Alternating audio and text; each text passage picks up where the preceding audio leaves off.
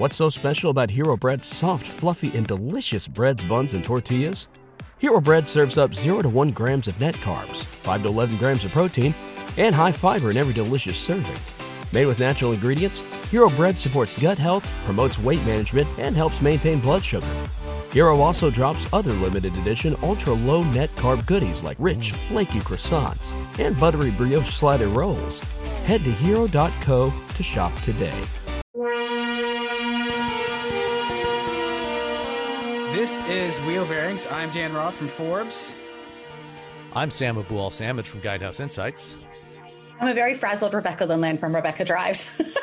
so we're gathered once again for a Sunday episode of uh, Wheel Bearings. The grace of proper cornering lines, the love of horsepower, and communion of enthusiasm be with you all. Uh, let us now acknowledge our sins. Actually, let us not acknowledge our sins, for if they ever knew. Uh, unless, unless, unless they are beyond the uh, statute of limitations. Uh, correct. Anyway, um, or or you're planning to run for public office. Either you know. Welcome to the Church of Wheel Bearings. Uh, anyway, let's let's talk about what we're driving. Um, so, Sam, you uh, have oh, the man. Genesis G80. I did. I had the it's the new 2021 model year G80. So this is you know an all new vehicle. It's um, it's you know new platform. It's been redesigned. Um, you know, like the last G80, you know, it's it has that fastback sedan kind of profile to it, but uh, it now you know it fully incorporates the the latest Genesis design language. You know, which means oversized grille, um, which I can do without, but you know things like the the light the lights the lighting both on the front and the rear end they've gone to this twin horizontal slim twin horizontal bar uh, look that you know I think looks really sharp you know so it's the same thing that we've seen on the refresh G90 last year excuse me and also uh, on the new GV80 and to a somewhat lesser degree on the, the refresh G70 that recently launched uh, for 2021 as well.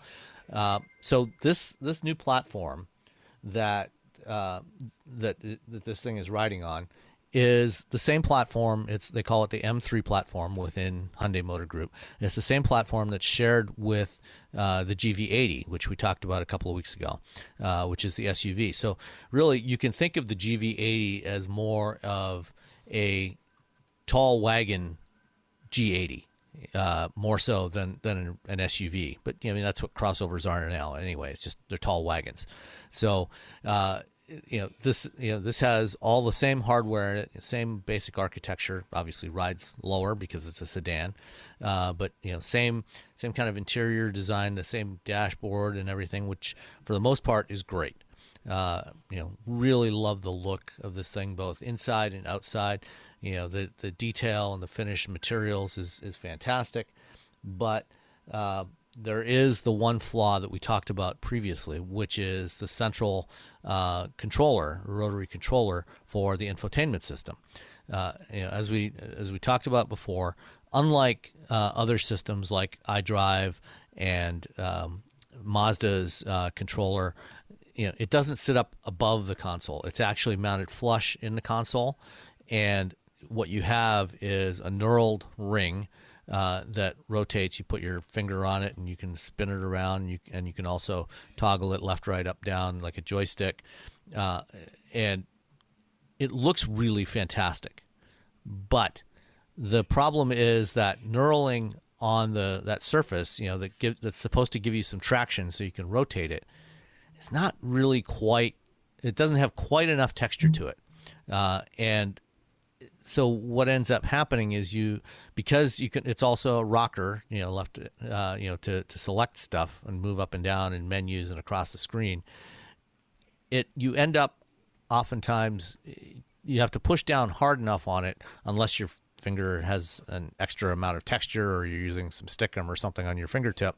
Uh, Use one of those things that, for for uh, sorting. Unless you're, um, yeah, maybe, maybe, maybe a little rubber. Uh, unless you're a piano player with yeah. really strong hands. Right. well, it's not so much that you need strong hands, but it's just the amount of force that you have to apply to to get it to rotate. You know, if you if you don't have enough traction with your fingertip, if your fingertip yeah. is too smooth and you don't have quite enough traction, then oftentimes you end up you know ro- rocking the thing and making a selection instead of just rotating it And Yeah. you know, after after driving the GV80 for a couple of hours, you know, I thought, well, I'll give it a chance. You know, once I've had had a chance to use it a little bit longer, and you know, after a full week with the G80, it's I think it's still not good enough. They they need to change the texture on that that one component. On all the other stuff where you actually you know the like the shifter, the rotary shifter is just behind it, and that actually sticks up.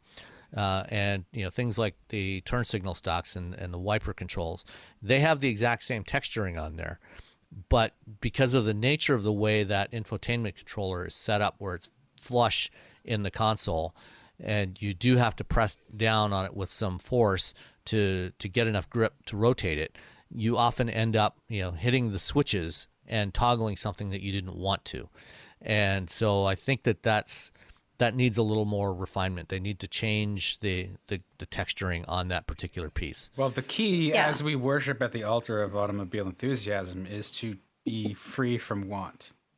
And so you're never going to need to ah, use the controller. Oh my God. anyway, I had the same experience because I also had the I had the G80, although that's not my primary vehicle I want to talk about, but I I have I should say I have another vehicle I want to talk about, but I had the same issues with it. And in true engineering form, Sam, you have dialed down, get it, drilled down to to the actual problem, which in which is that you end up selecting things in the infotainment system that you didn't want. And it's funny because I remember um, on my drive uh, in, in New York City, there was a lot of feedback that people gave about the infotainment system. And I'm wondering if it's actually more that, like, I didn't find that controller to be intuitive, but because I, it didn't do the things I wanted it to do, it didn't spin when I wanted it to spin, and it didn't, like, I wanted to press on it and have it just have have that have the push down but push down activation then select whatever the cursor was on. And it didn't always do that. And i think that that i think it is a function of the design of it that that traction that you may not get. And just it, it ended up being really frustrating. Now i will say that in my week with the vehicle last week it does have touchscreen which i know you'd hate but it was easier for me to use the touch Uh, touchscreen a touchscreen? I didn't. Yes. think it was a touchscreen. Okay. it's a touchscreen, yeah. So it, it's a it's a long reach, so it's not Mm-hmm. yeah, it's A 14, it's a 14 inch screen. right? So it's quite a long reach, but touchscreen is an option there, or, or avail. I mean, it's it's you can also use touchscreen. So I was able to get most of what I wanted done through the touchscreen mechanism because that rotary flat rotary disc just was so annoying to use. Yeah. So you know, and the other thing that does work well on this vehicle is the um, the voice control system. They do have a good voice recognition. Yes, they system. do. And you know, one of the things that's that's interesting about this uh, this new platform, both both the um, the G80 and the GV80, uh, you know, they have all the same hardware in there. And last week, uh, NVIDIA announced that they are actually providing the uh, the chip that powers this whole system. It's based on their uh, their Parker uh, system on a chip uh, system, which is that's actually the the processor that they used in their original Drive PX uh, platform development platform for uh, automated vi- driving development. Uh, and it's it's it's the chip that was used in the original iteration of uh, Tesla's version two autopilot. So it's it's a very powerful chip, uh, and and you can tell you know the the graphics you know on the screen the interface looks great. I mean very high resolution. Yeah. it's, it's very attractive to look at. Uh, you know the, the the system runs smoothly. It never stutters. It's you know it's very responsive. So and you know the voice recognition actually works really well in this thing because you know again it's powered by this by quite a quite powerful chip, uh, which is great. But you know it's just the the physical interaction through that controller I think is is flawed. And uh, you know I think it's it's a it's a problem that can be f- fixed fairly easily.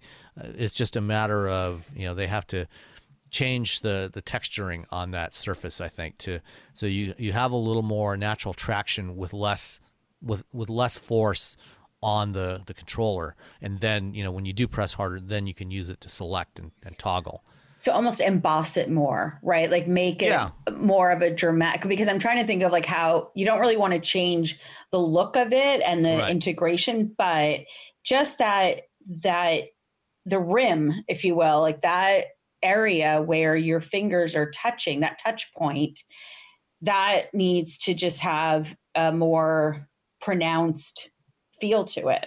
Yes, exactly. So I've been trying Yeah. to look for photos. I was I had the G90. This is it different because I can't remember having the same trouble. yes, it is. It, it is, different. Yes, Yeah. yeah. This is coming out in the GV80 and the G80 first. Okay, so it's it's not it's it's new. I should I should wait Right. to yeah, it's about it. yeah, it's it's it's brand. Yeah, you wouldn't have found it in any previous vehicles. Uh, it is a completely new design, uh, and you know, like I said, it, it looks it looks really great. Uh, it's just that you know that one that one flaw, um, you know, and everything else about this car I really enjoyed uh, driving. You know, the one the the G80 I had, I didn't have a chance. You know, when we talked about the GV80 last time, I didn't have a chance to drive the 2.5 liter, the base GV80. Um, I did this time around with the with the G80. I, I had a 2.5 liter rear wheel drive, uh, and it was the Prestige trim level. So it was the high end trim level with the the four cylinder. This is a 300 horsepower, uh, 2.5 liter four cylinder, uh, and 311 foot pounds of torque. You know, it's got more than enough performance uh, for this vehicle. It, you know, it's not a problem at all. Um, and I had I had no other complaints about this thing. I really like the way it drives. Uh, you know, it, the the ride quality is is excellent. Um, it's quite responsive. You know, the the seats are fantastic. Lots of room in the back seat. Uh, very impressed with that. Uh, let's see what else. Um, just trying to find the. Uh, Yeah, the I also Oh, I liked the I you're right, Sam. There's a ton of room in the back. And then also I love how the passenger seat uh, can go really, really far forward if if you ever have that circumstance. But even like, you know, while even doing things like, you know, it's it's designed obviously for you know if you have a chauffeur or something uh, as exotic as a driver, but uh, it also can come in handy even when you're putting kids in the car when you're you know trying to do something in the back seat. It actually it's it's um i think it's a really interesting design and something that we as americans wouldn't necessarily be using on a regular basis. But that passenger seat goes almost all the way up to you can put it all the and, and get like a i don't know probably six or eight inches of room back there I, for just whatever you need to do. And so I think there's a lot of, there's a surprising amount of utility in the vehicle. Although I do wish that they had actually gone the A7 route and made it a hatchback because I, I agree. It, you know, they could have probably- it would- easily done it. Yeah, it would it would be better as as a hatchback, I think. Uh, you know, then you have that option, you know, to fold down the back seat. You've got a whole bunch of space back there if you need if you need to carry larger items and you know a large opening to put stuff in, you know, if you're carrying larger items. And you know, this has that very similar kind of profile to, you know, something like the A7. Uh, Yes. so you know it it wouldn't even really change the look the, the the aesthetic appearance of it it's just it would change the functionality It would. And it's such a beautiful, beautiful vehicle. I mean, I I find it really turns heads and I just love the lines of it. The color, I had that Savile silver color that was just absolutely delicious. I mean, it's this really warm, rich gray that I think really stands out. And of course, just the driving experience. So I actually had the 3.5 liter V6 uh, with all wheel drive. And I mean, that thing was fun. You could, you could get up to a nice level of speed on that thing. Just saying. You? Not that I would ever I do was going to that. say you are the most responsible among us. You. Uh, totally responsible. Yeah, mine, But yeah. mine was the porto red uh, which Oh, is a- nice. you know, Yeah. like a burgundy color and, Yeah. uh, really fantastic so and the other the other thing i'm sorry the other thing i loved about it was uh, the materials inside i loved that that matte open pore wood feel and i just thought the leather the stitching was really beautiful i mean this is you know it's a $69000 vehicle but you also feel like you're in a $69000 vehicle Yeah, that's mine that's the the thing that I think. I'm sorry, Sam. Um, I think they're actually probably one of the top companies right now in terms of executing design and Yeah. Making it feel appropriate or even better than the price on the sticker. Yes, yeah. Well, you know, a lot of these products were designed when Manfred Fitzgerald, who came from Lamborghini, when he was running Genesis.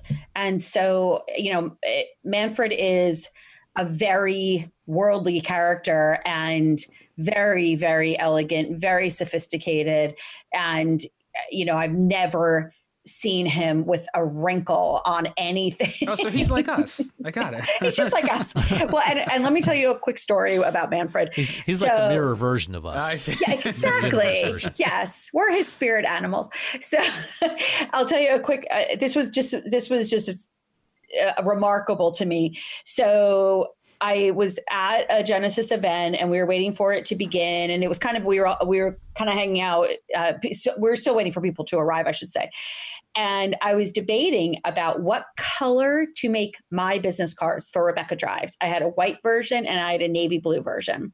And I thought, why not ask Manfred? We're standing there chatting. And so I said, Can I show you something? He's like, Of course. That guy took like five minutes looking at my business cards. That's and I awesome. figure it was amazing, you know. And I was like, It's okay. He goes, No, he goes, I'm thinking, he goes, I'm thinking about you. I want it to reflect you, your business, what you're doing. And he goes, I think the navy blue is just different and eye catching. I mean, it was, he gave me an entire dissertation on my business card. That's how we think. Uh, yeah, I'm not. I'm not a automaker sort of designer, design chief, but um, sort of leading a creative team. That's how we think. That's that's what we do. You you have to come up with the story as you're you're coming up with the the uh, concept. Exactly. But you know, for for the CEO of Genesis to take that time on something as relatively trivial as my the color of my business cards, Ah, you know, ah, because there is nothing trivial. Well, exactly. But but that attention to detail is reflected Yeah. in the products that were designed under his tutelage. Yeah, and you know, I wonder it would be really interesting to ask at some point. Um, coming from Lamborghini, you know, small. I know they're owned by Volkswagen, uh, but a Yeah. small niche manufacturer. Um, to a large automaker like Genesis, uh, that allows you to do things that you can't do. You know, exotics, everybody talks about how the dashboards are covered in leather. You know why? Because there's such small volume automakers, they can't afford the molding to make high quality plastic pieces. so it's like all of those things that you can now do that at the scale of of a large automaker making volume uh, cars that you can't do as a small um, exotic. That uh, it would be interesting to hear what that experience was like, and maybe maybe it wasn't anything because you know Volkswagen to Hyundai, Kia, they're kind of not that different in terms of parent organization size. Yeah, no, but you're right though. I mean, the certainly, you know, the marketing budgets and such at Lambo are significantly smaller. I mean, Yeah. we've had friends that work at Bentley at other, you know, and and they're like, yeah, we have no budget, you know, and so it's what they focus on. I think that I, you know, I think that his experience at Genesis, you know, he was really able to make his mark on uh, on this brand. I do think that, you know, and I don't want to speak for him, but I do think that, you know, the dealer network was difficult to kind of, you know, there's been a lot of, he, he inherited a lot of challenges Yeah. um, when he came into the position. But it, it certainly, you know, I, I think that the brand would have been well served to have kept him, kept him on. Um, but we're seeing the fruits of his labor in these products. Yeah. So Sam, I totally didn't mean to cut you off like five minutes. I minutes know, ago. right? Sorry. I, I don't even remember what I was about I think to you, say. you were talking about the price of yours. So what did yours? bring Oh up? yeah, my uh, mine was because it's so new. It actually didn't come with a with a s- Monroney sticker. Yeah, mine Uh, didn't so- either. Yeah, so I, I priced it out. Um, the the Porto Red is a four hundred dollar option, by the way. Yeah. Um, so the base price on the 2.5 um, four cylinder rear wheel drive is forty seven thousand seven hundred. Um, all in, including delivery, mine came to just over fifty-eight thousand dollars. Which you know, I think for a vehicle of this type, you know, something competing against, you know, a BMW 5 Series or you know a, a Mercedes E-Class, I think this is, you know, I think that's an excellent value. And, and as as it always has been with with Genesis, you know, they're always a, a great value. Um, but you know, you when you sit in this, you look at it, you drive it, it doesn't feel like it's you know a step down from any of those German premium brands. It it feels like it belongs in that group. And so yeah, that was the rear wheel drive version, right? Yes. Okay, because so mine was the all mine was like the top of the line all wheel drive the whole thing, but I think for almost ten thousand dollars less. How much is the all wheel drive premium? How much do you have to pay for the pay for all wheel drive? It's a couple thousand Uh, more, I think. Let's yeah, it, it's uh, three thousand dollars extra. Okay, so like for seven thousand more, you're getting the three point five liter, and I don't know that it's worth it. I think that the, the I think that the that four cylinder is so good that I think you're good with the 2.5 four cylinder personally. I mean, I haven't Yeah, driven would both agree. of them, you know. I and I found the same thing on the GV80. I I was I was really really surprised and very very happy with how that four cylinder drove. So, you know, save yourself some money and I mean that 3.5 liter yeah, In, the case in the case of the GV80, there is one other distinction. If you do want the third row, the optional third row, you do have to get the V6. Yes. it's not available with a four Yeah, cylinder. that Um, is true. That's that's clearly not an issue here. You know, there there is no third row. Right. Um, but uh, if you if you do want the third row in the GV80, you're going to have to step up to the bigger engine. Yeah, but I mean, they're really they're they're these products, as we've said for now several years. The Genesis products are really stunning, but I feel like now they've come to the next level, and they and the performance is being matched by the accoutrements and and and the materials and the looks and everything's kind of blended together and and synthesized into a really really good product. Agreed. All right. So Um, what what was the car you wanted to talk about, Rebecca? You teased us a little, so now I kind of want to know. So I had the 2021 Mazda CX9. I had the signature. It's their large three row SUV. It's it carries up to six people, uh, and it's like the Genesis. You know, it's a really nice looking vehicle. It has this, the the signature line, which I had was top of the line. It is It has a. It. I'm sorry. It is lovely. Yeah. It is. It's beautiful. The interior is stunning on it, and it has a, a special grill on the front of it. Uh, the one I had is all-wheel drive. Uh, retails for forty-six thousand. Has a 2.5 liter engine in it, 250 horsepower, a six-speed automatic, which I loved, as opposed to a super whiny, annoying uh, CVT. So I liked having you know the gears and and all that good stuff. I it, it was it was really really nice looking. I think that that I had I had a couple of issues and I think it's important that our listeners know that when we have these issues, a lot of times we will contact the manufacturer, or in this case, um, there's a small group um, on Facebook of uh, of female journalists that I'm part of, and so I asked them. My problem with this vehicle, and I was really surprised, was that I couldn't get a comfortable seating position. Obviously, I'm short, and it's not something I talk about a lot in terms of of of criticizing a vehicle, but I, it was just really weird. I kept having to make adjustments to the seat. I felt like I was sitting, I felt like in order to see over the hood, I needed to sit up really high, but the slope of the windshield doesn't allow you to sit up that high. It makes a really close cabin. So like my head felt like it was hitting the top of the of the roof. It's, you just got to is- jump it less. That's all. yeah. I mean, it just, and it was just something that I really, really struggled with. And so, you know, I, so anyway, so I, I reached out to my friends that are in this small group. One of them happens to be somebody at Mazda. And so she then, you know, contacted me separately.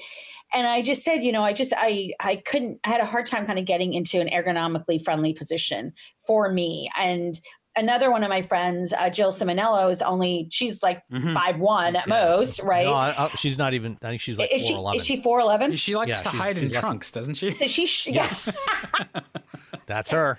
Yeah. which is a whole nother discussion. Um, but so she she didn't say that she had those kinds of issues. So I don't know. I've been told before that I I do prefer a very high seating position, like on the racetrack. I remember one of the one of the pro drivers said, you know, try and put your seat a little bit lower, a little bit more forward. Yeah, but when you're used to a throne, it's really hard. You know? well, you know, and it, it also, you know, it depends. You know, one of the things with seating positions is it's it's not just your overall height, but it's also your proportions. Not everybody has the same proportion of leg length to torso length. right. Well, and it's So sight that- right? That's Like- gonna, yeah. I mean, that's gonna impact how you wh- where you feel you need to sit to uh, to in order in order to get comfortable. Yeah, no, you're and to right. feel And- safe. I have a very, very short torso. So my So, and so that's probably why you want to sit a little bit higher than perhaps Jill, you know, who's actually Right. just you know an inch or two shorter than you, but you know, I think I think her proportions are slightly different. right. I think so too. I um So- I've been accused of, of sitting very close to the wheel too, like close and and high because it's the sightlines thing. Like I need to be able to Exactly. see out, and a lot of cars are difficult because they either have a fast windshield angle or, um, you know the the cowl is high or a combo, and you can't can't really discern where the front edges are, and it and Yeah. it's disconcerting. Well, and I had the same issue. I remember having an angle, a windshield angle issue with visibility in the Mazda 3. And I think part of it was that just the way that the sun was hitting at that time of year, it was late autumn when I had it.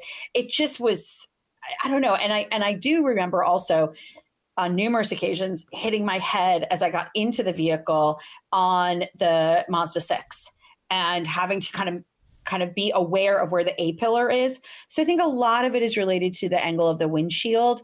And again, it's not a reason not to purchase, it's just a reason, it's just something to be mm-hmm. aware of. When you go to test drive a vehicle, make sure that you have a comfortable seating position. There's so many vehicles out there. There's no reason to be uncomfortable. And if you can't get it comfortable at the test drive, that feeling is only going to get worse. You know, like you're constantly going to be playing with it and and it's it's annoying. So so that was one kind of disappointing thing from my perspective, but again, that's a very personal anecdotal But, uh, but it's also very valid because you know we're you know everybody's different sizes and shapes, and right. you know it's it's you know you got to re, you know as you mentioned you know you need to sit in it you know whatever vehicle you're considering buying you need to sit in it and make sure you can get comfortable in that particular vehicle No, you're right. And the thing is that, you know, what's funny is that even though I'm only five feet tall, and this may be TMI, but so my inseam is actually 30 inches, which is long. And a lot of Look guys at actually. the legs on that. I look at the leg. Oh my God, right? but you know, it's funny because no, you're Sam, you're right. The proportions make all the difference. And so it's it's, you know, again, like it just how you sit in it. It is a personal experience, but you're right, Sam. And thank you for thank you for validating me. I'm no longer triggered. So no, it's it's true. I mean, we talked about this last week too with um, the the head restraints and the seating position. Um, Yes. you know, it's Yeah. it the design of this stuff. It's not going to work for everybody, and and that will be a deal breaker. You know, uh, I'm not going to buy a car that I'm not comfortable in, regardless Yes. of everything I mean, else. You know, another example, you know, years ago, back in I think 2008 or something, uh, Jim McCraw and I yes. uh, were, were we were at uh, the launch drive for the BMW X6, the, the first generation, and Jim and I both climbed in and sat in the back seat of the X6. I'm 5'11. Jim is six foot four. He's five five inches taller than I am, but my head was touching the the ceiling in the back seat, whereas his he had you know a couple a good couple inches of clearance, just because our our body proportions are so different. Even though he's How funny. taller, you know, Yeah. my my head was the one touching the ceiling because I have a longer torso. So you know, it's again, it's it's a it's a very personal thing that everybody needs to be aware of when they're you know when they're deciding what they want to drive. Exactly, exactly. So the other issue that I had with, again, and I, the Mazda, it's such a good vehicle. It was lovely to drive. There was such good things about it. But once again, I have managed to break the infotainment system. they should just So- hire you for user testing. you know, I, I was at CES and I did speak with somebody at, I think he was at um, Samsung Mm. about being a tester Mhm. because I do use things differently than everyone else. But this again is another example where I've reached out to Mazda and they have gotten back to me and they did confirm this. So this is the situation. So I activated Android Auto and when I did that, I suddenly couldn't use any of the native voice recognition commands. And remember, Mazda doesn't have touch screen. Okay. So that so basically you're down to the dial. That's your only option. But when you are in Android Auto or Apple CarPlay, and they confirm this for me, they deactivate the native voice recognition commands. So now you cannot use, you can't control it by voice and you can't control it by touch. Your only option is that dial. And that dial has what in Android Auto, at least, the cursor was very, very pale. It was really hard to find where the cursor was on the screen. This also, and like for like ways, but I also ran into an issue where because the native functions don't work, I couldn't change the radio station. You can't even change the band that you're listening to. You can't do anything. Everything is activated through your phone. So, for instance, it wanted me to log into my account on Sirius XM, which I don't typically have to do. So, I'm not logged in on my phone. Really? It, That's what? I don't. Yes. Oh, because it won't use the in-car tuner, uh, it's, It's- going to stream it through your phone. Exactly. That's they dumb. assume your everything has to go through your phone. Is that And so? I'm, I'm sorry, I don't want to get ahead of you. Go ahead. No, no, it's okay because it's like, wait, what? Uh, so they found their research, quote, research found that people don't change the radio station very often. And so that was not a priority, which I found fascinating. I don't know, maybe people, maybe more people are streaming and, and I'm just really far behind, but I couldn't get AM, FM, or XM. I actually on so I so I got home fairly late from a program driving back from LaGuardia and I drove in silence because I could not I wanted Waze to be activated. And because of that I couldn't turn any radio any sound on any audio on in the vehicle. And they confirmed that this is the design.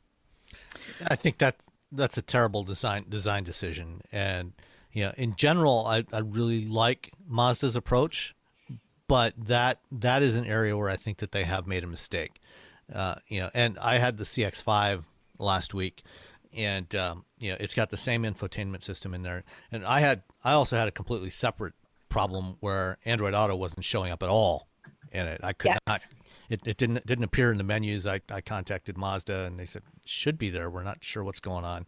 Uh, it, I suspect it may have had it may have been a pre-production vehicle with an older software build that you know didn't have it enabled or something. Um, but yeah because you I- talked about that before you talked about that Yeah. issue before Right, and, and I, I I plugged in an iPhone and tried that. CarPlay worked fine, but it did have the Oh. same issue as as you that you had with Android Auto, where when you you know when you have CarPlay active or Android Auto, the no, the embedded voice recognition system is disabled for some reason.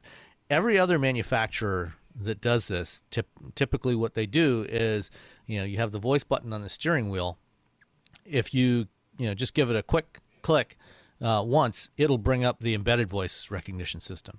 If you hold it for a second or two, then it'll activate the the phone's assistant. So either Siri or uh, Google Assistant. Well, that's a little opaque, though. How do you learn? How do you figure that out? Like, is that you'd obviously need to read the manual and have somebody tell you. Yeah, I mean, you know, I, fi- I figured it out by accident several years ago. Uh, you know, when I tried you know, I, I pressed and held the the uh, the button, Yeah. and it brought up the Google Assistant. Which I, I guess that kind of brings up the point, right? that these cars are so sophisticated. The automakers, or not the automakers, the the dealers. Like part of it needs to be a training session um, yeah, uh, to walk you through it. Yeah, but I tried to use the Google Assistant, and because I didn't have streaming services activated, I could not use the audio that's built into the vehicle. Everything has to go through Google Assistant, and Yeah. like, you know, so and I ended up not on my drive home from the airport, but a couple of days prior to that. I found myself on the side of the road Crying. trying trying praying swearing to uh, trying to change the radio station Yes. and that is never appropriate I think in I've any had, circumstance Yeah, I think I've had that issue with um, Mazdas too. I, I, I was uh, what did I have recently? The CX3, um, and or CX30, and I, I think that that was one of the things I noticed, and I just dealt with it by just unplugging the phone. Um, but the you know it brings up a good point where they talk about their testing, and like, well, we found that people don't use their their they don't tune the radio that much. Okay, so that's going to be the engineer speak or the the sort of software dev speak. They're going to say, well, those are edge cases. The people who do great. Um, you want to talk about edge cases, you have to talk about the actual amount of people, not the percentage, right? So when you get like Facebook, right, talking about edge cases, Facebook has 2 billion users. An edge case of 1%, that's 20 million people, right? That's a shitload of people. like, so they're not edge cases at that point. Like, that's a lot of people that your crappy design is going to harm. And I got that whole thing from here it is Ruined, Ruined by Design, the book by Mike Monteiro um, which I'm working my way through.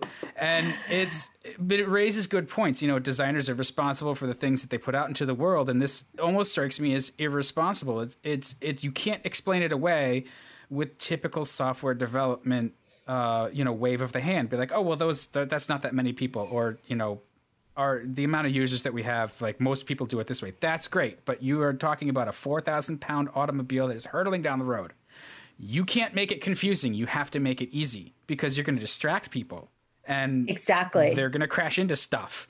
and I mean, I was so distracted just trying to find the cursor on in in Waze trying to find where it was that I mean, I just I, and I and I told Mazda this. I said I can't in good conscience recommend this vehicle, especially because the touchscreen option is not available either. So they have taken away two of the potential methods of interfacing right. with this. And it was just and again like we're you know trained professionals in quotes uh, you know we we should know what we're doing here. And you know they said well you were on the mazda cx30 launch you didn't have these problems. I'm like you're right Not i didn't excuse. have these problems. But but it's a good it's a good lesson for me to make sure because oftentimes we don't listen to the radio on those launches because uh, in the old days we used to have a driving partner and we would be chatting. But also we want to listen to the vehicle. We want to listen to the, the nvh the noise vibration and harshness in the vehicle. So i almost never turn the radio on on a test drive unless i'm actually testing the system. Right. But but it's a good it's a good lesson for me to remember to really go through kind of an exhaustive process with the infotainment system. But yeah this was just really it's so frustrating because they've done such a beautiful job on this vehicle it looks great the interior is beautiful the materials the fit and the finish That the you know it, it was quiet i mean there's so many good things you know about it but I just can't in good conscience recommend it with that infotainment system the way that it's set up right yeah, now. And I so I'm curious though, like, is it actually a system limitation too, where it, it can't sort of mix those functions? And yes. It's to, designed to that. Yeah, it's designed well, like well, that. Yeah, but I think what Dan's saying is is it a technical limitation that it can't do it? And oh, my my mm. my guess is it's probably not. I think it was a design decision like, rather a than a technical decision. limitation. Like that. So and, that's that's bad design thinking. That's right. Well, that's well, you mentioned something earlier you know when i when i talked about you know with the the voice button on the steering wheel typically you know if you give it a single tap you know it'll bring up the embedded voice control and if you press and hold then it brings up the the phone's digital assistant and i think uh, maybe the thinking behind this design decision was discoverability you know because you know again, as I said, I stumbled across that behavior by accident several years ago, and I've noticed that almost every vehicle does it that way. I think Mazda opted not to do that, perhaps because of the discoverability issue. They wanted consistent behavior, whatever mode that you're in. And and I think you know there there's some reasonable thinking behind this. You know, if you know whatever if you happen to be using in the smartphone projection mode, mm-hmm. they want to keep it focused on that. They don't necessarily want you jumping back and forth between different modes. If you don't have your phone connected, then you know you're using the embedded system, and and that's the interface they want want to give you. Yeah, I trying I mean, to keep it. I'm I'm not I'm not saying I agree with that decision. I'm just I'm just trying to explain what I think might be the rationale. Yeah, I, when you when you when you started talking out right, that it, it you can see how they may get to that decision point, but I, I think what um, I have found as a, a user is you know like we talk about the BMW cars with the gesture controls, and most people that I talk to, you know, they laugh about them or they they don't like them. But okay, that's fine. You can either use it or not. There's three other ways to get information into that system. Yes. Um, it's the same thing that you were just talking about, Rebecca, where they've closed off the avenues for interfacing. Yes. So when you're designing something that people are supposed to use, like people at large, not specifically trained users, you've got to you've got to meet them where they are, and and you get to that lowest common denominator design point. So how do I make this easy? How do I make it understandable? without somebody having to crack the manual uh, and and that's really really hard so i'm not um, really casting too much uh, aspersions on on Mazda. They've they've thought about it. Some of the decisions don't really pan out in the real world. Um, but The- the- when you make it hard to to use the thing, like that's That's a problem. that's bad. Yeah, it's not good. So the other thing, so I, I'm just reading reading over my notes that I sent to Mazda. So the other thing is that I did finally figure out uh, how to access the channel list by the rotary dial, but it starts at one or eighty-seven point seven, or you know, it's Oh, it or, or the The, the beginning of whatever band you're in. Yeah. Yes, it starts at the very, very beginning every single time. yeah. So basically, I mean, you know, I, from a consumer standpoint, it's a priority to, and we find this in other vehicles, it's a priority to program in your favorites. Okay. So that's an absolute. But God forbid you stray from your favorites because you're not going to be able to listen. And, and, you know, again, like it, it's, I, and I was I was with another manufacturer when I was getting these messages back from Mazda, and I do appreciate their attention and their response. But you know, when I said, "Well, that Mazda found that people didn't change the radio station," they were like, "Wait, what? What are you talking about? Everybody changes the radio right station." and and so, like for me what what what aggravates me is when i when i can't jump back and forth i don't want to stream stuff on my phone if like Exactly. if i'm in the the area where i can receive the broadcast why would i want to stream it on my phone Yes. Or, or even, you know, what I what I find that I do a lot of times. First of all, if different people are in my vehicle, right, we want to listen to different music. Right. I, but I also I will tend No, to. no, no. no, That's not how it works. I'm behind the wheel. in control. I pick what's on the radio. okay, you can tell I'm the youngest. no it just I never, depends it, I never had those rights. it depends on how magnanimous you're feeling no, uh, you're right. Because my dad would always change it just as we started to sing a song. Oh, he would change the channel. but no, you know, it's just so I, I think we've we've bashed them enough. But it's just again, it's something on a test drive that uh, if you're a user that you never listen to the to the audio in your car that's fine except that this also applies like if you if you're in Waze yeah you know if you don't want to and, and what's interesting too is that you know a lot of manufacturers uh, typically on on the you know more um, economical vehicles they don't even put navigation in anymore. So you are forced to use Waze or you know you're forced to use android auto or apple carplay. So this decision is just it's it's really it's really baffling to me. And the fact that all three of us you know kind of regardless of how we use it i think we all think in, in different ways. We all bring something different to the table.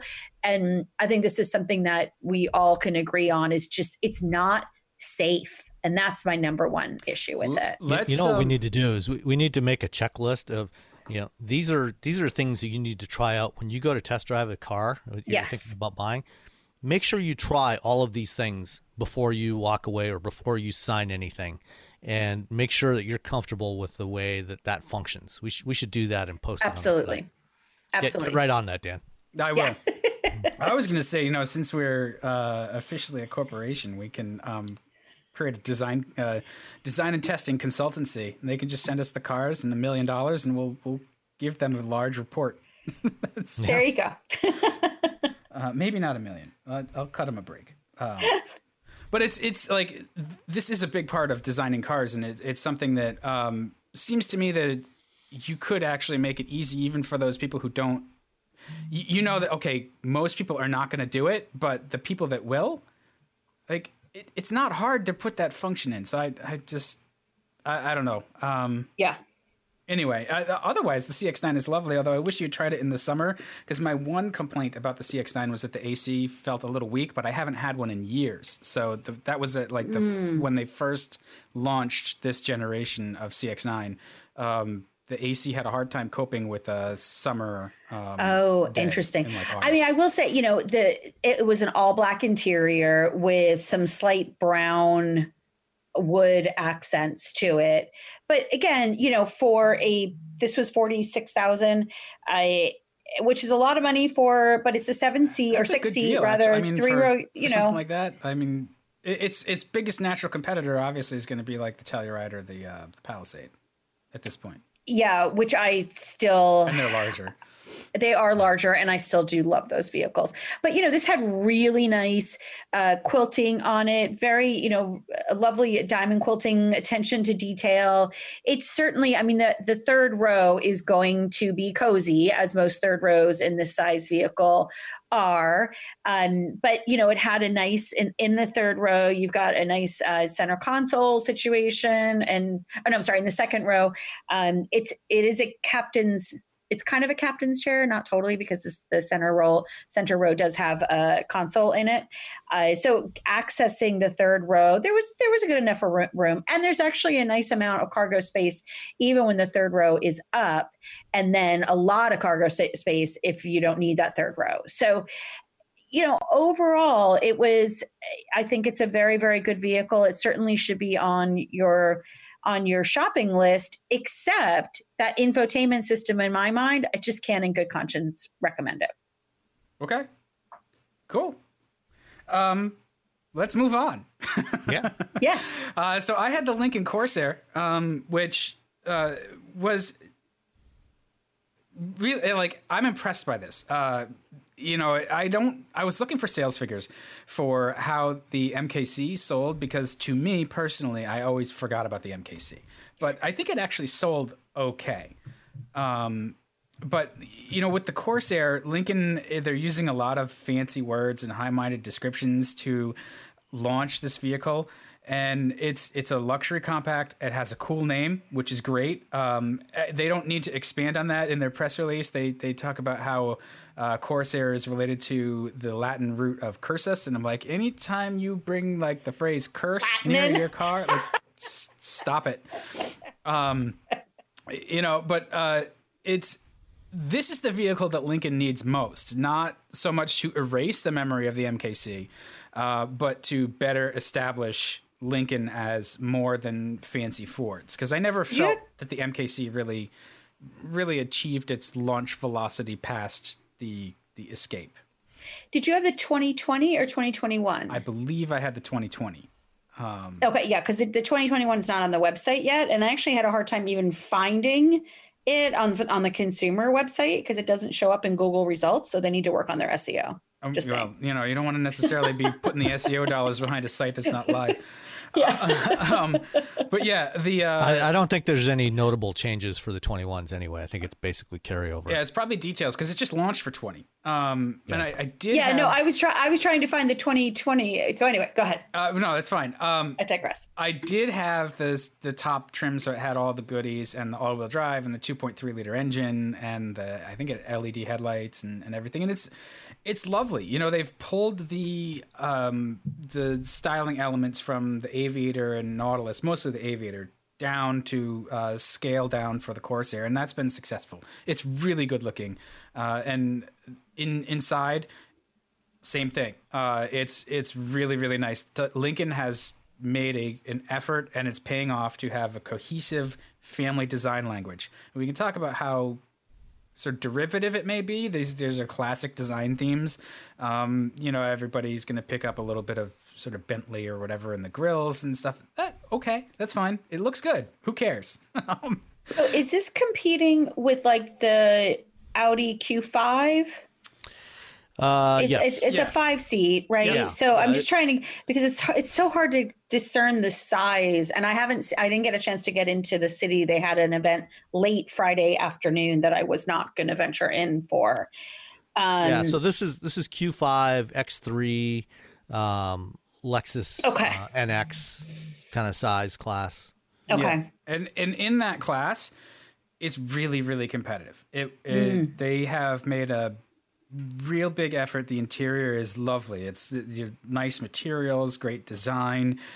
Ergonomics are pretty good. Uh, it's it's pretty easy to use everything. Um, what is it? Sync is it Sync four now? What do they call No, it? No, it's still Sync three on this three. one. Okay. Uh, either way, uh, pretty well done. Um, you know, infotainment is is you're going to use it a lot, and it's good here. Um, the tech is is really uh, sort of unobtrusive, and and it has all of the the cameras and the blind spots, and the it, I actually triggered the auto braking um, by mistake. Did you? Yeah. Well done, You're you. backing oh. up? oh, No, no, when I was coming off an exit ramp, we're actually coming down an exit, like Oh, I was behind. I was following a group of traffic, and I didn't. Yeah, I was. you tell.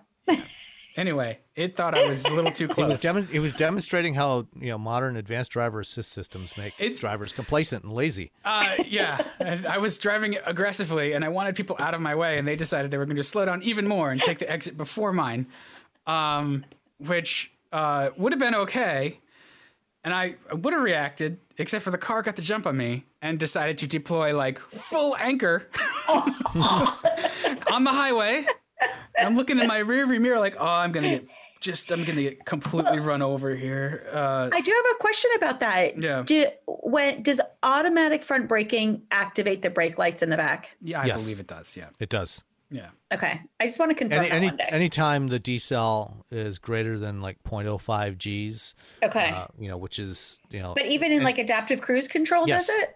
I- if if it's if it's hitting the brakes that hard, yes. Most of the time, you know, like for ACC, most of the time your decel is low enough that it's not going to activate the brakes. Right. But um, if it, you know, if the if you're if somebody cuts in front of you and the ACC hammers, Sure. it's, it's the brakes. It's going to Okay. turn on the brake lamps. The brake lamps. okay, but it doesn't necessarily do that when you're just when it's just slowing as gradual, more gradually. Yeah, Right. Like, like, it, like it would Yeah, if you were if you had your foot on the brake. Yeah, it's a, it's a threshold based on on the, the amount of deceleration that you have, and it's, uh, this also applies to regenerative braking. You know, if you're using a, a- sure. an electric vehicle with strong regen, it's going to turn on those brake lights as well. Yes, and Okay. that's, that was one of the things that I wondered, and I, I found the like I look for the glow, especially at night, just to Yes, confirm. yeah. Because sometimes the the systems with the if you put them in B mode or, or whatever, you just get the most regen for one pedal driving. Um, Right. It can make you concerned that people are going to clobber you from Well, behind. exactly. Yeah, I'm here to answer to to ask those questions, and you're here to answer no, them. those are good. Those are good concerns. Um, so uh, it's good that it has safety tech. Uh, Yeah. Um, you know, but the the thing that impressed me most, I think, was it just feels like a very appropriately fancy cabin, and we've spent years and years with Lincolns that were really not. They were less distinct, and so it's they're really finding their footing to be very distinctive, and they have a Lincoln way of operating. You know, this has the piano key shifters, which it's mostly successful, but.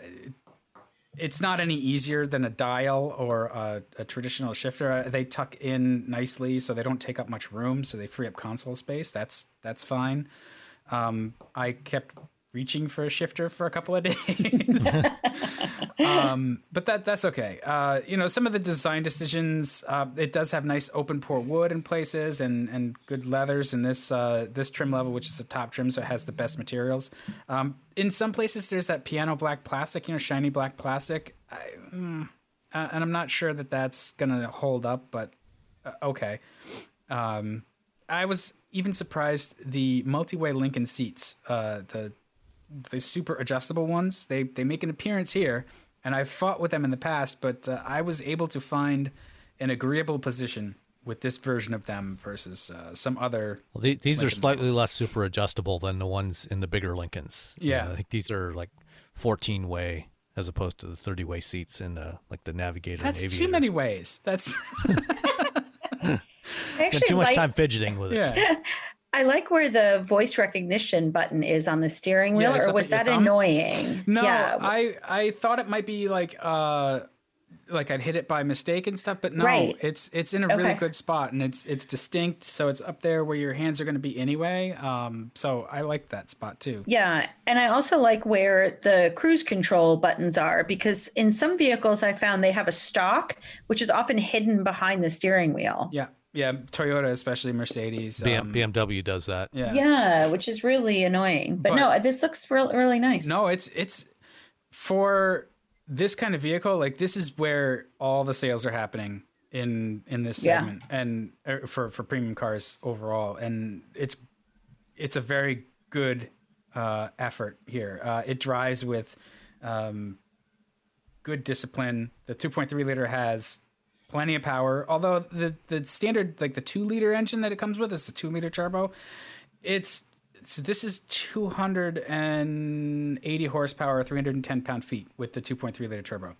Because I had the the reserve. Um, so the standard Corsair has the two liter turbo with 250 horsepower and two, 275 pound feet. So that's that's a noticeable difference, but it's not that much. Um, and I think that one of the things that you're going to miss out on is whatever kind of fuel economy you can get out of it because it's just not, it's, it's a little thirsty um, for, for what it is. And I remember that from the Escape as well uh, that I had with this engine. It'll hustle, no problem, but uh, it's, it's going to spill fuel while it does Well, they, they they do. There is a plug-in hybrid version of this coming. It was actually supposed to be launching about now, but because of some issues they had with batteries, they they actually pushed back the launch until uh, into the first quarter of 2021. Uh, but it, it you, there will be a plug-in hybrid version that has over 30 miles of electric range um, and all electric all-wheel drive. So there, there's an e-motor on the rear axle. Oh, that'll make a big difference, and it'll change the attitude a little bit too. Um, where you just get that nice shove from behind. Um, You know, f- functionally, the cargo space is good. I love the hatch design that overlaps the edges of the rear quarters. They stole that from Audi, but whatever. Great artists steal. Uh, um, and I think that helps make the hatch opening maybe a little wider than it would otherwise be, and you don't have to worry about bashing the taillights that are left with um, you know, some like you take it to the home improvement store and you're trying to load some lumber or something because everybody does that with their luxury crossover, right? Of course. did, did you have the Reserve 2 equipment? Yes. Which is yeah, which, which is That's like an eleven thousand dollar package. It is, but it replaces the reserve one, which I think is like a six thousand dollar package, Yeah. right? So it's Yeah, it's but like wow. overall, But it's eight. But it's eight thousand dollars more. yeah. But Wow. what is the Okay. what's the total tally come from? I don't, I didn't. So now you're getting up. I'm at fifty five two right now, Yeah, and I, as I build this, there's a seven hundred dollar iced mocha selection if you want, or ceramic pearl. So there's so there's there are some there's paint colors. um, yeah. yeah, some paint colors that go for about 700 and then you can get a $1600 appearance package um although no that's part of it so, and then let me just look at the wheel types You you, can add $1200 wheels None of those are really offensively priced, though. Like, if you want the stuff, you're going to pay for it. Yeah. Twelve hundred bucks for a set of wheels is not. it's not bad Yeah. no and, and they're they're pretty good there's actually the there's another one that's actually uh oh 1600 that are fabulous though so i would go for those it's not going to change your payment much Yeah, it, and that's the thing. Like, even if even if you fully load it up, I expect that it's probably not going to crack 70, 65, or, or maybe even less. Like, I honestly don't know how high you can get the price. Um, Yeah, no, I don't think I'm at 58 right now with my fancy wheels.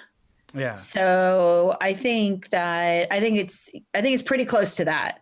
And that's that's a really really nicely equipped vehicle. Yeah. So you're at 58, which yeah, I mean that's that's a that's not bad. It's fourteen thousand dollars worth of options, Sure. but you're getting uh, you know you're really getting the different engine. You're getting a beautiful interior. You are getting some cool things there. yeah. And and what would you pay for for the Audi or for the Uh, yeah. BMW? And and Exactly right. you know, uh, this drives every bit as well as those cars do. The the 2.3, you know, it's its engine note isn't the smoothest, but uh, it's quiet in here. Um, it's quiet enough inside that my 12 year old, who is uh, prodigiously noisy in his own right, um, commented that rich people get to enjoy a quiet engine.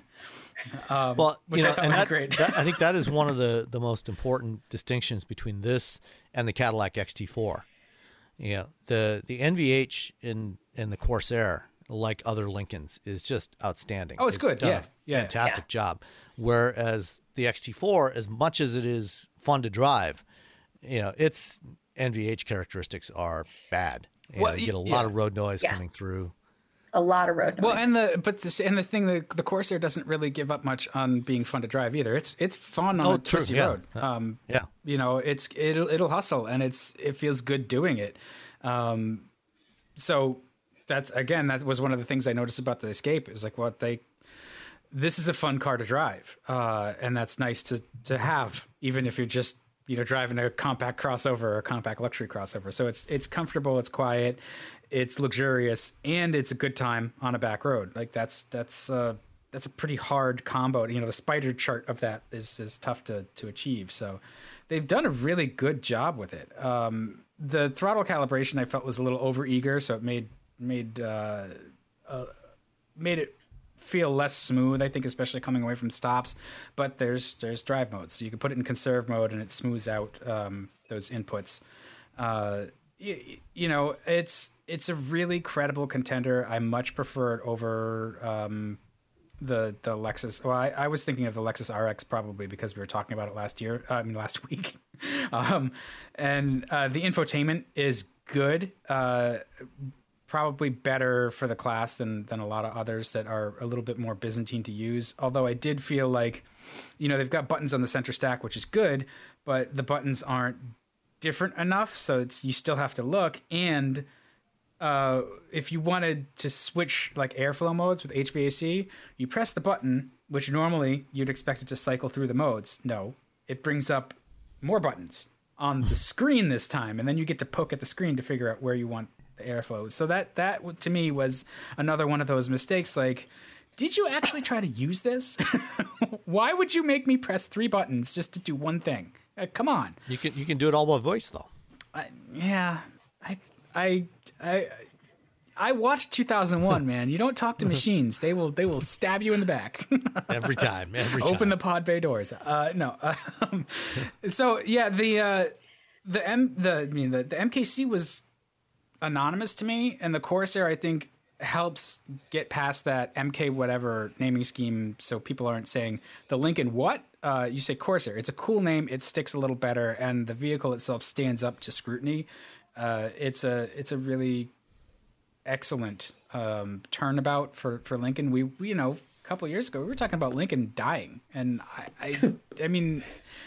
I don't know what their sales look like. I haven't really delved in. I was poking around trying to figure it out um, last night, uh, but the, their product is good at least. I think they did mention that because Michael Sprague is the head of Lincoln uh, or some division of it or some part of it.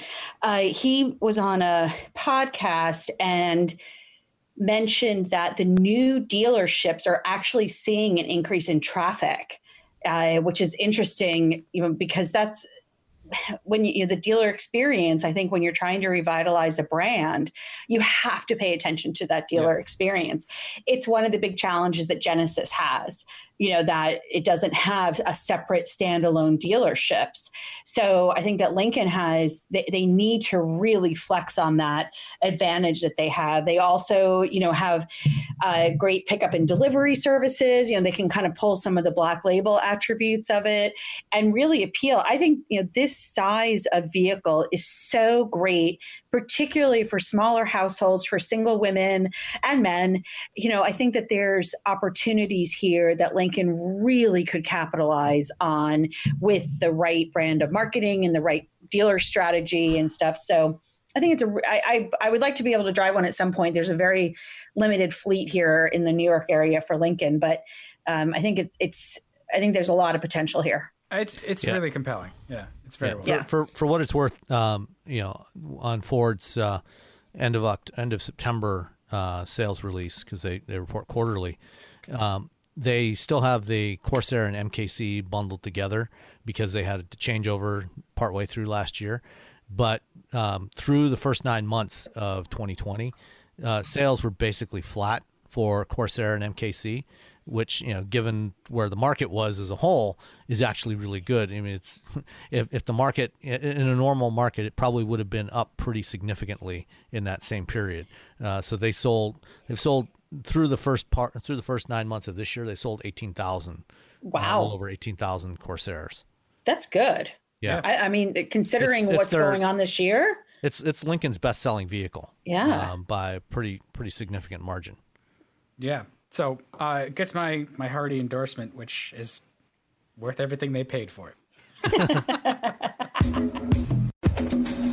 All right, let's move on to some topics. We can stay with Ford because their biggest news is that they finally uh, lifted the curtain uh, on the F one fifty. We uh, we saw it a while ago, and now we can talk about it. And, and Sam, you you were able to get the full dog and pony. I did. I did the uh, the media launch drive of the uh, the new F one fifty. Had a chance to drive uh, several different examples. I spent the most time in uh, in a King Ranch Power Boost. So for 2021 model year, uh, you know, and uh, in typical automaker PR parlance, you know, the F one fifty is all new except you know it's mostly kind of new, um, not not entirely new. But there's actually a lot more new under the skin than what is apparent um, from just from looking at it. You know, I mean, the design, you know, it's a it's a normal, it's a natural evolution of of what they've been doing with F one fifty for the last couple of generations, especially the previous one. Um, but it doesn't look radically different. Uh, you know, the powertrains. You know, there's six powertrains for this year. Five of them are are carried over from the the 3.3 liter naturally aspirated V6, the 2.7 and 3.5 EcoBoost V6s, uh, the 3 liter diesel V6, and the 5 liter V8.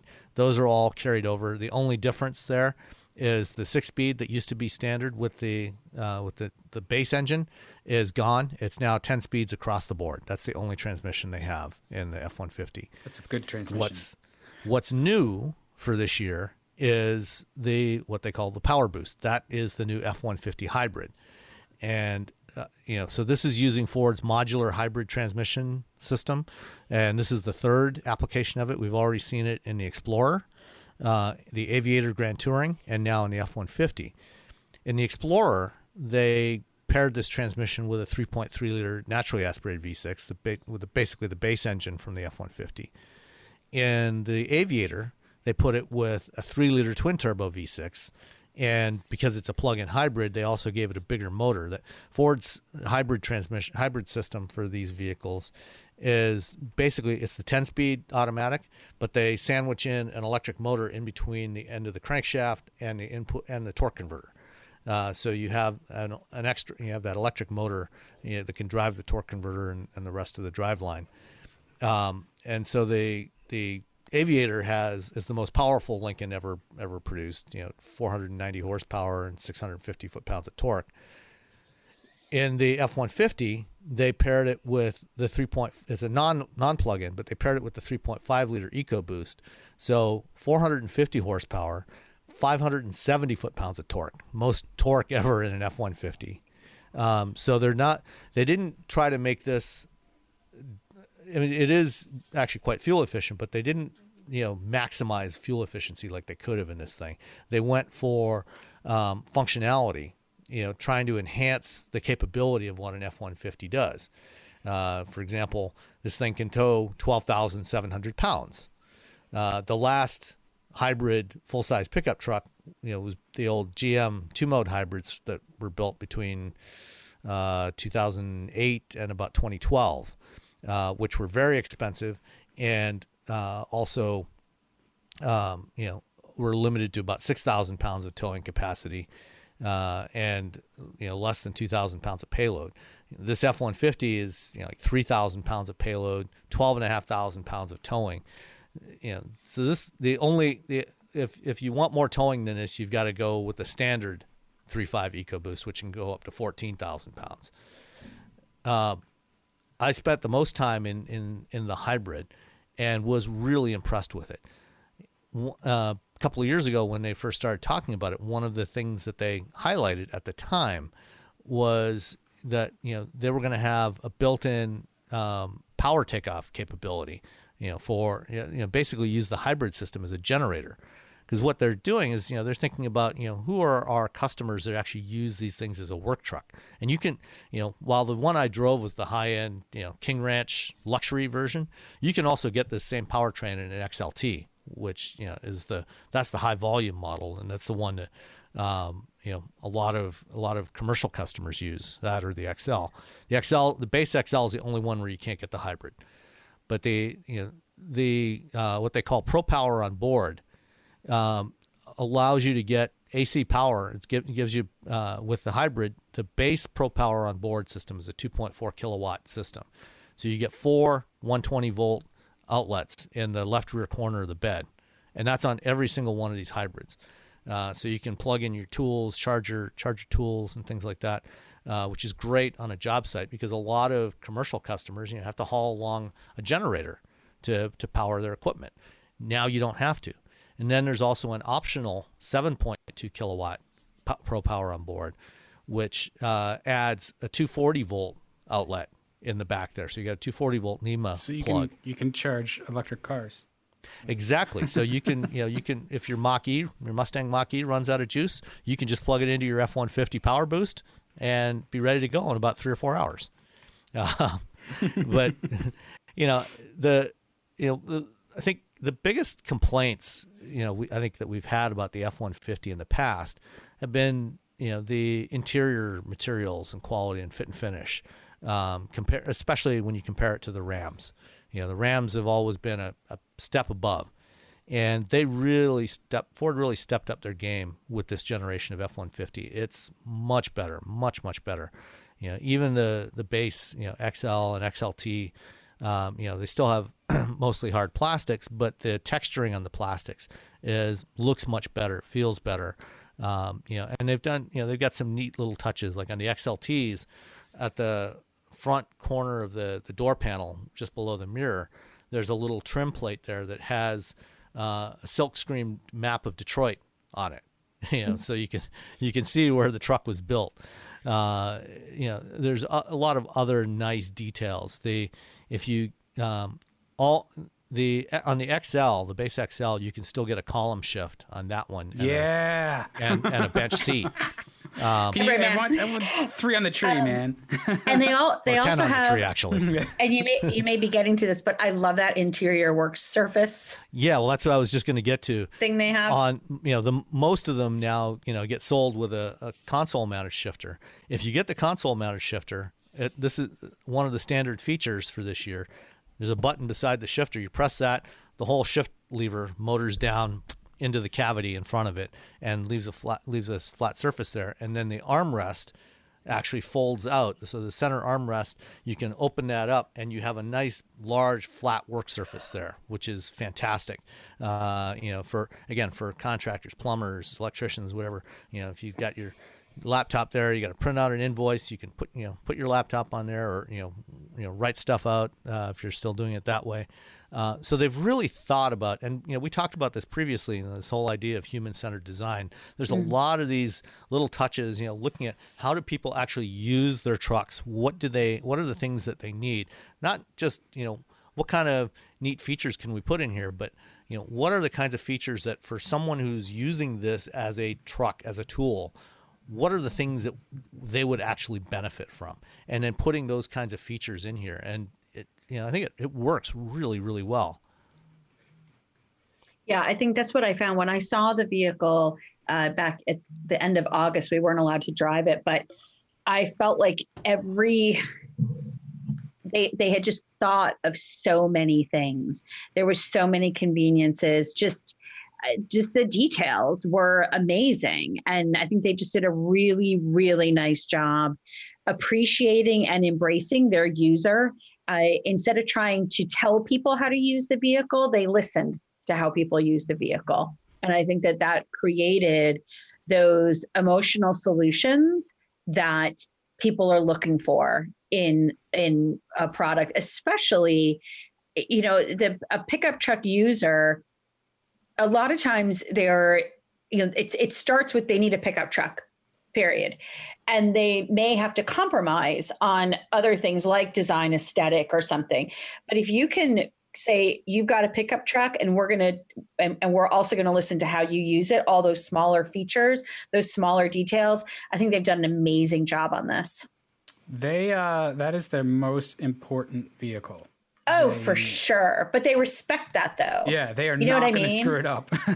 no, they're not. But you know, it, it's it still is. They've done a really really good job of protecting this vehicle. Yeah, Yeah, I'm Abs- I'm impressed with the upgrades. Uh, you know, my biggest complaint about the F150 has always been the um, interior quality for the price, uh, at least for the last couple of generations. And I think the last time we talked, it, it the impression was that it's much much better. It it is absolutely way better, and you know, uh, among some of the other interesting new features, um, you know, on the higher end models, you can order um, what's basically a lie flat front seat. You know, kind of kind of like a business class seat that you know, it's a, they call it the max recline seat that goes back almost completely flat. You know, so Yeah. if you need to take a nap, you know, in the middle of the afternoon or you're on a road trip, you I mean, who nap, doesn't take a nap in the middle of the afternoon? Like, of course. Well, I mean, that's the beautiful thing about working from home. You know, you can do that. Uh, but you know, if you're if you have to work outside the home, you know, and you work from an F one fifty, now you can do that in your F one fifty. Wait, you know, I'm, I'm waiting for them to just to put an air mattress in the bed, though. Like, why? No, no, no. They've got to have the built-in, like so the cushion. Right. You just press a button, the cushion pops up. Yeah, exactly. And creates and uh, That's what I want. Yeah. That's, that'll be another- the king. That, instead of the king ranch, that'll be the king size. Yeah. Uh, another another neat touch that you can get in the uh, in, in the the in the crew cab version is uh, under the rear seat. So you can you know you can fold up the the rear the seat cushions in the in the back, and uh, you can get this um, fold out uh, storage car uh, compartment. You know, so it it- it's kind of like a little origami thing. You know, you can fold flat. So if you need a large flat surface inside that's you know that's locked away, you can have that. So you have a flat floor there. But then you just pop this thing up, and you have uh, a storage area there. It's uh, probably about six seven inches high. It runs spans the full width of the cab, you know, and the the depth of the the rear seat. Uh, and then what you can do though is when you put the seat back down again, there's uh, there's a, uh, a keyhole there. You can actually take your key and lock it, so the seat so you can lock stuff away inside, locked in the cab. So it's both not visible, it's out of sight, and it's locked away under the rear seat in this compartment. And also on either end of that, um, you know, when you have the seat uh, folded up, there's actually um, you know, like there's hooks there that you can tie down. So if you have to put something large inside and you want to tie it down so it doesn't move around, there's tie downs inside the cab, you know, that are just stamped, you know, from the seat frame. You know, they they put a couple of extra loops on there, and you have places to tie down inside. So a lot of cool details like that that, that really make it more useful. Um, also, you know, something you, you know you don't really you don't typically think of something like a full size pickup as a technology leader, um, but the F one fifty is one of Ford's first vehicles with their new electrical architecture that supports uh, full bumper to bumper over the air software updates. Is it also 48 volt? It's not 48 volt, no. Uh, but it does have software updates for all the system available for all the systems in the vehicle. So, you know, if they need to, to update the software for, you know, a problem with the, the seat controls or the mirrors or the powertrain, they can push out those software updates to you um, over the air. You don't have to go into a dealer. You can still go if you prefer to, you know, have a dealer do it. You can you can take it to your dealer and have them do it. Uh, but otherwise, you can just do it. You know, just wait and it'll just show up and and be done. And then um, next year they will have the active drive assist, you know, which is their version of Super Cruise, a hands-free, partially automated driving system. Uh, but if you order the the prep package for it now, uh, they install all the extra sensors, including the infrared driver monitor cameras. And on uh, on the F-150, Oh, driver monitoring, that thing that other companies that do ADAS. that claim you don't need it. Yeah. Yeah. Um, they where what Ford has done is you know unlike Cadillac or, and GM, you know where they they have a single camera mounted on top of the steering column that's looking at you. Ford's actually got in the F one fifty they've got two. One is mounted um, on the um, the uh, at the front at the lower front corner of the door, like right by the mirror, uh, and then the other one is uh, above the up to the upper right of the uh, the touchscreen, the 14 inch touchscreen. Uh, and so they're looking at you. The two of them are looking at you from different angles. So it gets it gets around that problem that the GMs had, where if the sun was shining in from directly over your shoulder from behind, uh, it could flood the camera and it, it wouldn't be able to see you, and the system couldn't activate. Because they're looking from different angles, you won't have that problem anymore. So even if one is flooded, the other one can still see you. It so and it's going to tell you, hey, put the phone down. Exactly. I, I also I love the um the tailgate work surface, the details in there. They've got a place where you can I love the old school little pencil slots that they've got. They you can actually use There's the tailgate. Right, there's a ruler. You can use the tailgate as a clamper, like as a clamp, so you can put Yeah, clamps there's- on there's- there's that. notches in there for eh, C clamps. yeah and then you know of course the plug is right there so you can plug in the tool right there as well it's just it's really what what i like to again when i just saw it i didn't get a chance to drive it but is it's like they had very specific people working on these different parts of the truck and then it all came together in really really nice synthesis of of design it's really cool Yeah, that the the truck market is where they they clearly want customers to know how valuable they are. And I'm just I'm really curious what happens to the truck market uh, if eventually we stop our protectionism and get rid of the chicken tax. Um, I, I wonder, you know, part of the reason why trucks are like this is because they only compete with themselves uh, among the domestic brands. You know, you can. It's very expensive for an automaker to bring a, a production line here to the U.S. to produce domestically. The only companies that have done it really are, are uh, Toyota and, and Nissan, and um, I'm not not seeing anybody else really trying that. But there's a lot of trucks in the rest of the world that are are interesting takes on it and different and more variety and better suited for some of the tasks that we just sort of push these full size trucks into. Um, so I, I'd be curious to see what happens if that eventually happens. But I mean, in the meantime, uh, enjoy being coddled because it's it's nice. Yeah. No, it's it's a great truck. They they've done an excellent job updating it, and you know I, I think fairly confident that uh, for the for the foreseeable future, Ford will probably retain their uh, their position at the top of the truck market. I think they play around with numbers with that anyway. Like that's I, yeah, well, you know the, the thing is, you know they don't say F one fifty sales volumes; they say? F series. So this, you know, when they talk about you know nine hundred thousand F series last year, that also includes all the Super Duties. Uh, but those, you know, it's it's generally split about two thirds, one third between the light duty F one fifty and one third, two thirds light duty, and then one third uh, heavy duty, uh, the Super Duty trucks. And the same is roughly true for uh, GM and, and FCA. They, that's usually split about two thirds, one third between light duty and heavy duty. yeah. I mean, GM like if if GM were to report on their platform, like what is it K2XX now um, for the trucks, uh, if they were to say the amount of those you know vehicles sold on that platform, they'd probably outsell the FC. Yeah because gmc and chevrolet are split Yeah, maybe Yeah, not no. anymore, but uh, it, because Ram is sort of coming up. Ram has yeah Yeah, well, actually, uh, F Series still outsells the the GM, the GM, the Chevy slash GMC trucks combined. combined because there were But- years that they didn't. yeah, Right. there, there were some years where they didn't, but right now it does. Yeah. So uh, it, either way, there's a lot of trucks, and it's Yep. still impossible to find one that's used and in good shape for not a million dollars. So super frustrating. Um, although I found one last night locally. It has the uh, it's it's a 2004. It has the 8.1 liter Vortec, the Mark IV big block. And I sent my Oof. wife a text. I was like, I really want this truck. She's like, it's old. I was like, but it has the best engine, push rods.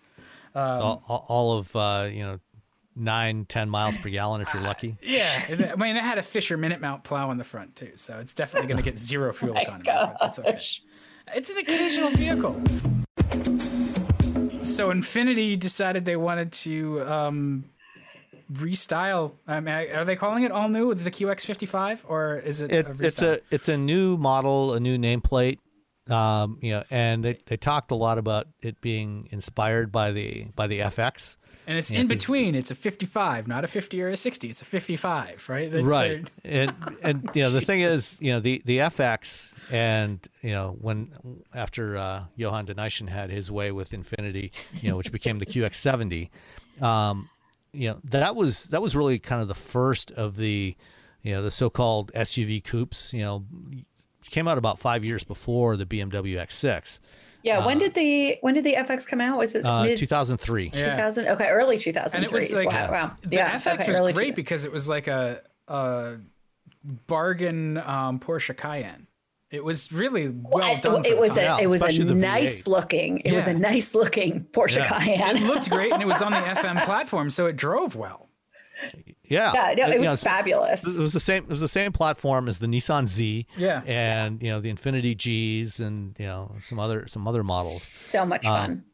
The QX55, you know, is a fastback SUV, but it's not really a direct replacement for the QX70 or FX. Um, th- this is basically the so-called coupe version of the QX50. I mean, if you if you look at it's on the same platform as the QX50, uh, which we've talked about, you know, and, and quite liked.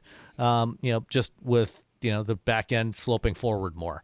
Uh, you know, they tweaked the they tweaked the fascia a little bit. You know, it's got a slightly larger version of the grill. You know, a little more aggressive look, but you know, not not notably different. Um, and the the tail lights are a little different. But uh, other than that, you know, it's mostly the same sheet metal. Everything on inside, you know, is the same. Um, only the two liter variable variable compression turbo four cylinder. Um, unlike the QX50, uh, no front wheel drive version. All wheel drive is standard. Uh, so this, you know, this kind of sits just slightly up market of the QX50. They did hint, you know, during the backgrounder. I don't know if you were on that call, Rebecca. Um, they, you know, they did hint at, um, you know, at some point in the future, perhaps bringing back, you know, a, a, a true FX uh, replacement, a, a Yes. new QX70. Uh, but they're not ready to, to talk about that uh, right now. So this, you know, this is kind of in that, you know, mid-size segment, you know, a little bit smaller than what the FX was, and certainly a lot less power. Yeah, I I love this thing. I th- just the looks of it. Obviously, we haven't driven it yet, but I'm I but I am so well, you've partial. driven the QX50, right? You know, I know Dan and I have. I can't. I, yeah, I don't know if I have. I have to look back and see. I mean, it's, Um, it's going to drive Steven, like a QX50. Steven, get Right. on it. Get on it, I- Steven. I'm very partial to these fastback coupe kinds of looks um, because I just think they're Oh, it's they good just- looking. It's really good. well, they just they scream I don't have children, and so or I, ca- I do not care about my offspring's. yeah, the headroom of my offspring. Uh, Once- but no, once just, my offspring are this tall, they're on their own. exactly. I just I think it's uh, really really great looking, and I think that you know Infiniti has you know similar to Lincoln, Infiniti has really been in some ways its own worst enemy while it went through all those crazy name changes and and while it kind of finds its place. And I think that there's a lot of opportunity here. Um, yeah, you know, I don't know that I've driven it. I only have the Q50 I, I mean, I just I just drove the Q50 sedan. Uh, that's the one that I took down to to Virginia, coincidentally, with my girlfriend's four kids, rotating in and out of it this summer. But I just I think that Infiniti, you know, there's there's opportunity there that's been left on the table in the last few years, and I think there's a chance for them to come back with the right product, with the right marketing. The problem is the challenge that they have is that this segment and this and the entire landscape has only become more competitive with companies like Genesis bringing in, you know, like the GV80 obviously I think is a it's not going to compete directly with this, but they're going to come out with more products that are going to compete with this. Lincoln come, you know, the Corsair that we just talked about. So there from a marketing strategy standpoint, Infiniti needs to continue to differentiate itself and give people a reason to purchase an Infiniti and make that argument, you know, make that that um, that case. Yeah, I mean, Infiniti, you know, for 30 years now it's been a fascinating brand. You know, they've they've created some very interesting vehicles over the years. Um, starting with the original Q45. I don't know. Did you ever have a chance to drive a Q45? That was Probably uh, when I when I was in Boston, I must have done. I mean that you know that the the original first generation Q45 from that came out in in 1990.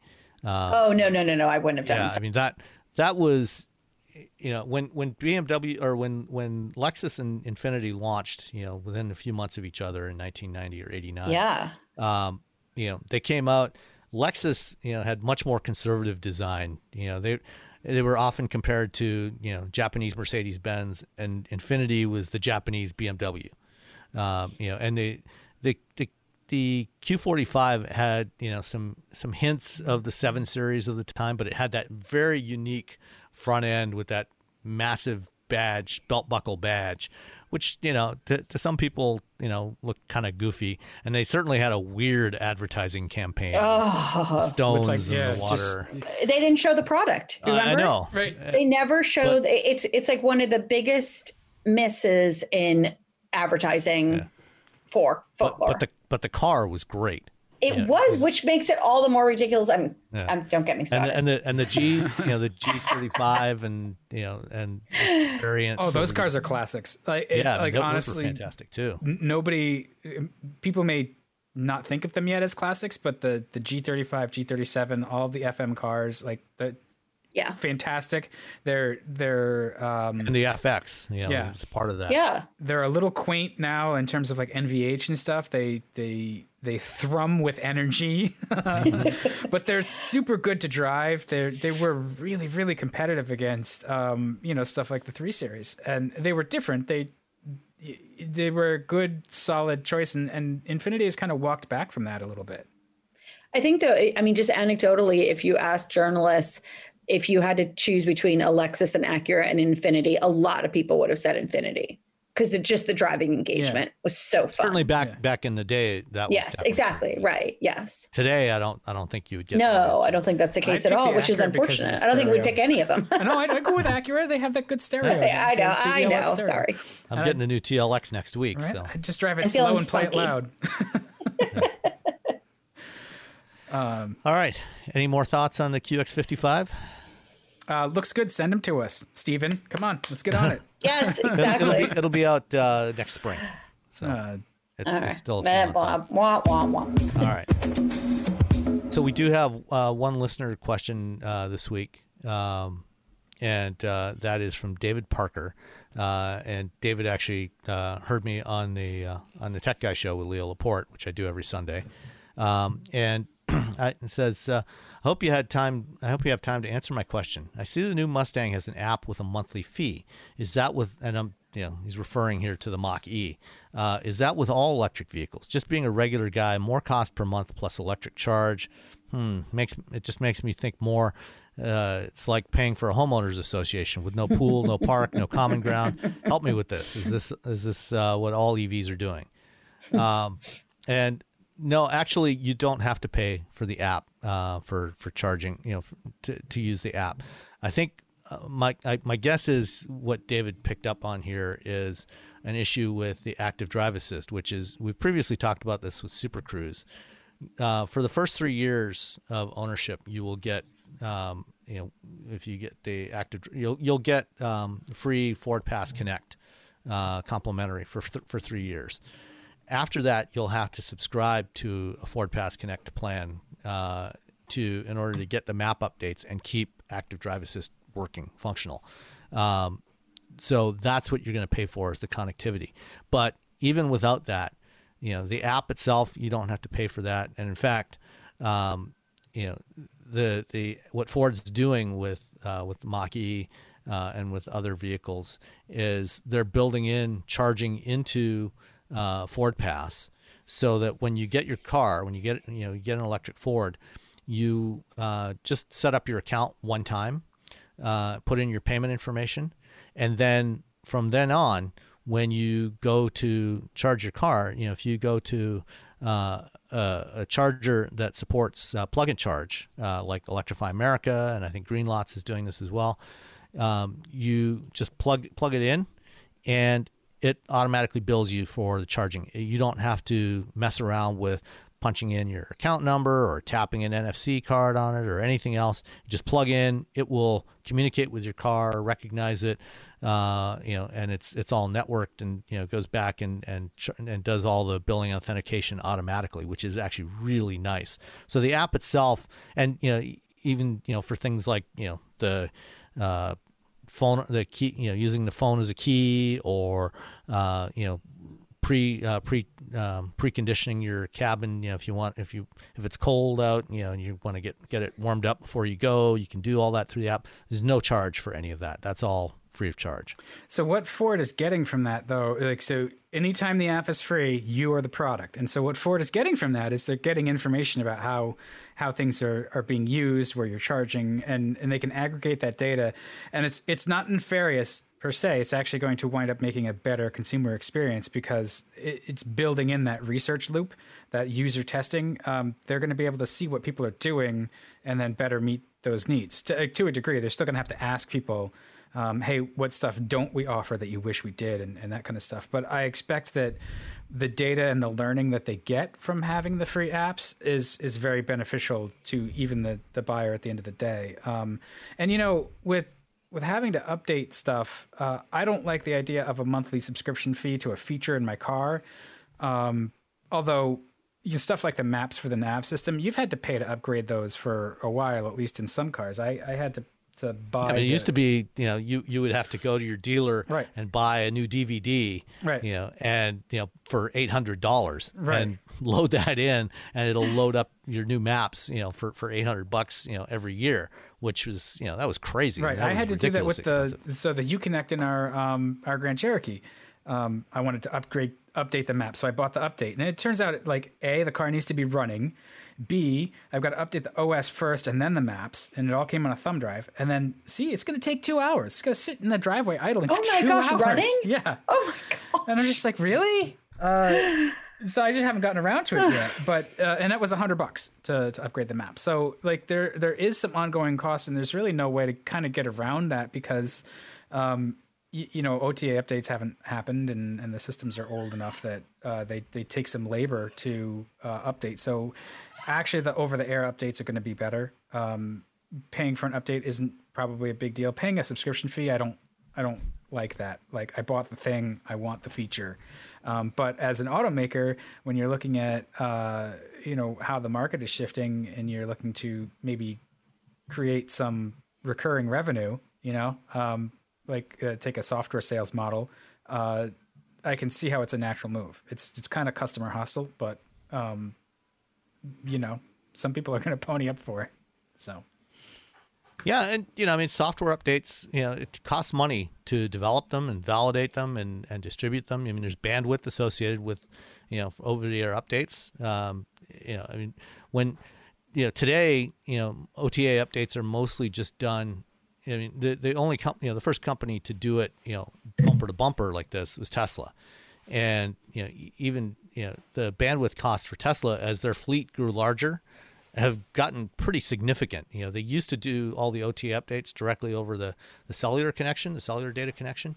Now, um, if you don't buy a premium connectivity package from uh, from Tesla, you have to have your car connected to your Wi-Fi to get those updates because of the cost of the bandwidth. Uh, and you know the same is going to be true for for everybody else. If you're connected to Wi-Fi, you'll get the updates for free. Otherwise, you'll have to have you know a, a subscription to the the connectivity package.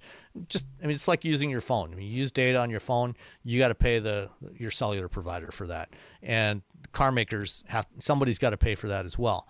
Uh, and you know, when you've got tens of millions of cars on the road that need updates, that's a lot of data.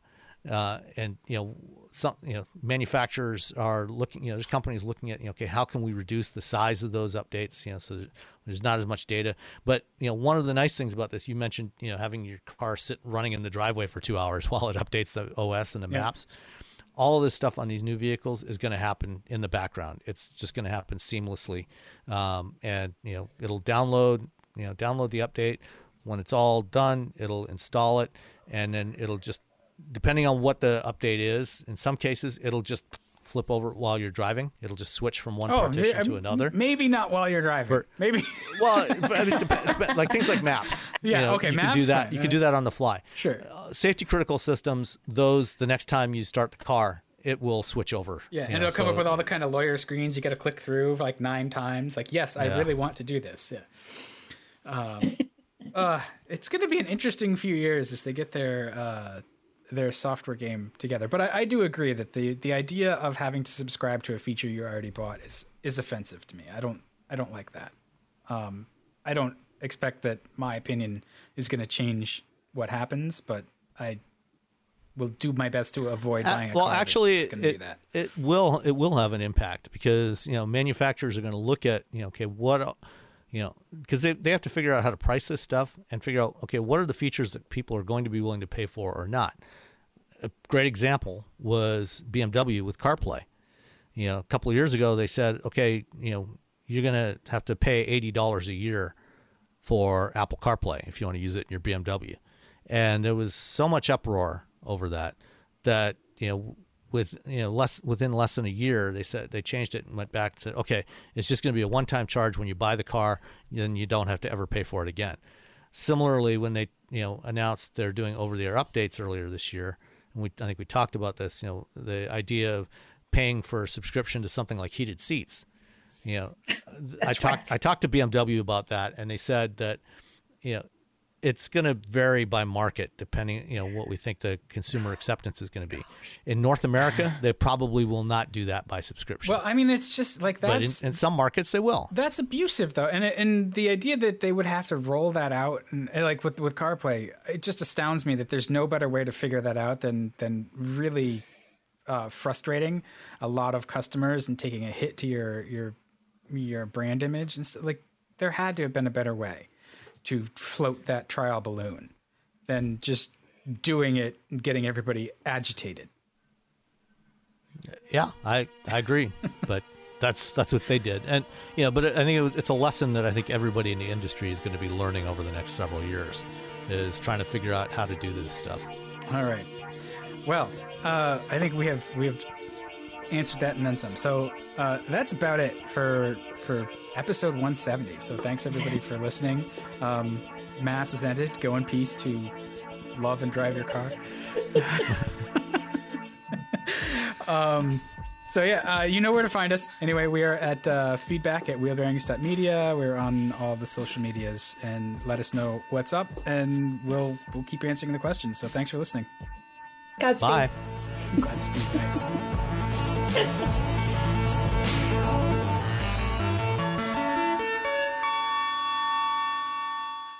What's so special about Hero Bread's soft, fluffy, and delicious breads, buns, and tortillas? Hero Bread serves up 0 to 1 grams of net carbs, 5 to 11 grams of protein, and high fiber in every delicious serving. Made with natural ingredients, Hero Bread supports gut health, promotes weight management, and helps maintain blood sugar. Hero also drops other limited edition ultra low net carb goodies like rich, flaky croissants and buttery brioche slider rolls. Head to hero.co to shop today.